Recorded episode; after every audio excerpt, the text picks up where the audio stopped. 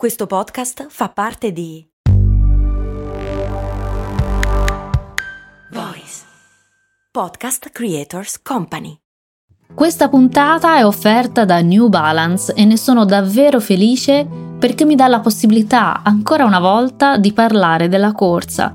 Ti parlo spesso del mio odio, amore per la corsa lo definisco così perché è una delle attività che più mette alla prova la mia forza di volontà, ma mi rendo conto che è più amore che odio. Ho iniziato anni fa perché dopo i primi anni a Milano sentivo la necessità di muovermi di più, ma non solo, avevo bisogno di libertà. È difficile da spiegare. Ad ogni modo ho iniziato a correre in gruppo e ciò che mi piaceva era che ognuno poteva andare al proprio passo senza la pressione della performance. C'è un aspetto nel mondo del running che non mi è mai piaciuto. Alcuni runner iniziano poi a parlare di tempi, quanto ci impieghi a fare 10 km, quante corse hai fatto e via dicendo. E lì una passione, ma ancora di più uno stupendo modo di sentirsi bene, diventa subito qualcosa di performativo. Sembrava che se fossi stata troppo lenta sarebbe stato un problema. Dopo un po' ho smesso. Ecco, se stai correndo o se corri, non fare il mio errore di allora. Chi ama la corsa corre ed è un runner. Togliamoci di dosso la pressione della performance e godiamoci la bellezza della corsa. Quando dico che la corsa per me è un amore, lo dimostra il fatto che post pandemia ne ho sentito nuovamente il bisogno. Mi sono data come obiettivo la mia prima mezza maratona e l'ho fatta. Era un mio sogno nel cassetto e da allora corro più o meno regolarmente una volta alla settimana. È poco? Dovrei fare di più? Ciò non mi definisce una vera runner? Le etichette non mi interessano e anzi tolgono la bellezza del piacere perché trasformano la corsa in un dovere. Io sono lenta, non ho grandi risultati e non mi interessa farli. Non mi interessa competere, mi interessa solo godermi tutto ciò che solo la corsa, come ho detto più volte, sa dare.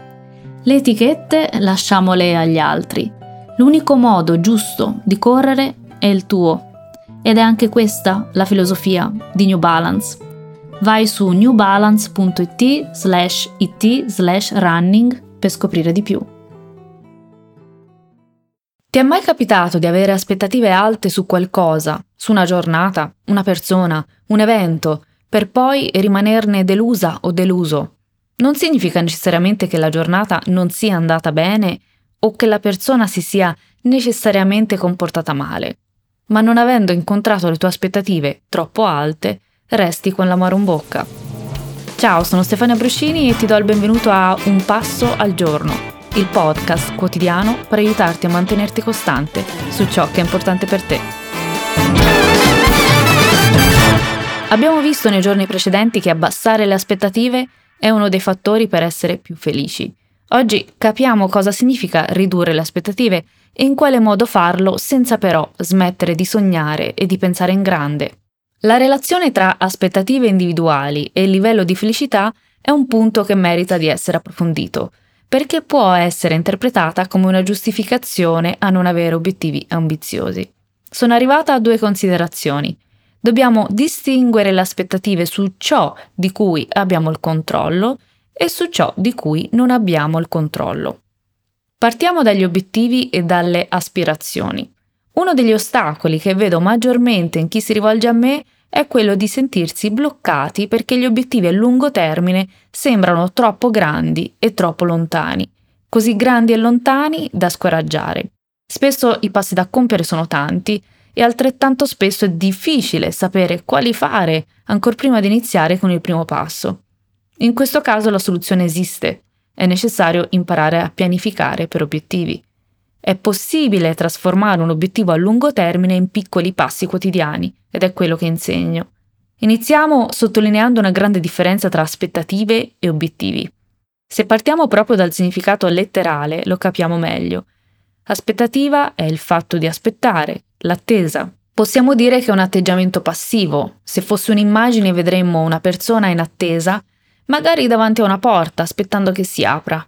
Quindi, cosa stiamo aspettando in modo passivo? L'obiettivo dall'altra parte rende tutto più concreto, perché è nel campo dell'azione. Già il fatto di pianificare e mettere a terra scrivere aiuta a renderlo reale. A tutti coloro che mi dicono ho in mente cosa fare, dico scrivilo, me lo sentirai dire spesso. Non ci aspettiamo che gli obiettivi si materializzino per magia, che arrivino da sé da un giorno all'altro. Sappiamo bene che siamo noi a dover fare un passo dopo l'altro per raggiungerli. E gli obiettivi ci legano alla realtà. Diventiamo consapevoli dei nostri punti di forza e di debolezza, prendiamo decisioni e scegliamo azioni in linea con le nostre potenzialità. Da lì impostiamo obiettivi sì anche ambiziosi, ma sempre collegati alla realtà e quindi con aspettative realistiche. Un po' come se dicessimo mi aspetto che possa accadere perché un passo dopo l'altro e con il giusto piano so che posso arrivarci. Più che aspettare che accada, siamo noi che ci adoperiamo per farlo accadere, indipendentemente dal fatto che ci riusciamo o meno, ma almeno ci muoviamo in quella direzione. Impostare obiettivi e aspettative realistiche con l'obiettivo di aumentare la fiducia in se stessi nelle proprie capacità grazie ai piccoli successi ottenuti. È molto diverso invece se le aspettative sono su qualcosa che è al di fuori del nostro controllo.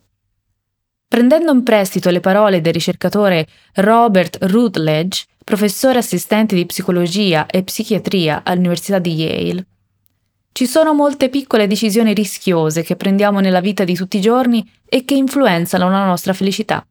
Ad esempio, quando decidete di andare al ristorante e ordinate qualcosa, vi aspettate che sia buono. Ma si sta correndo un rischio. Il vostro pasto potrebbe essere migliore di quanto vi aspettavate, oppure peggiore di quanto vi aspettavate. Se il pasto non è migliore di quanto ci si aspettava, la felicità non aumenterà ulteriormente dopo averlo consumato. Solo quando il pasto supera le nostre aspettative, l'esperienza aumenterà la nostra felicità.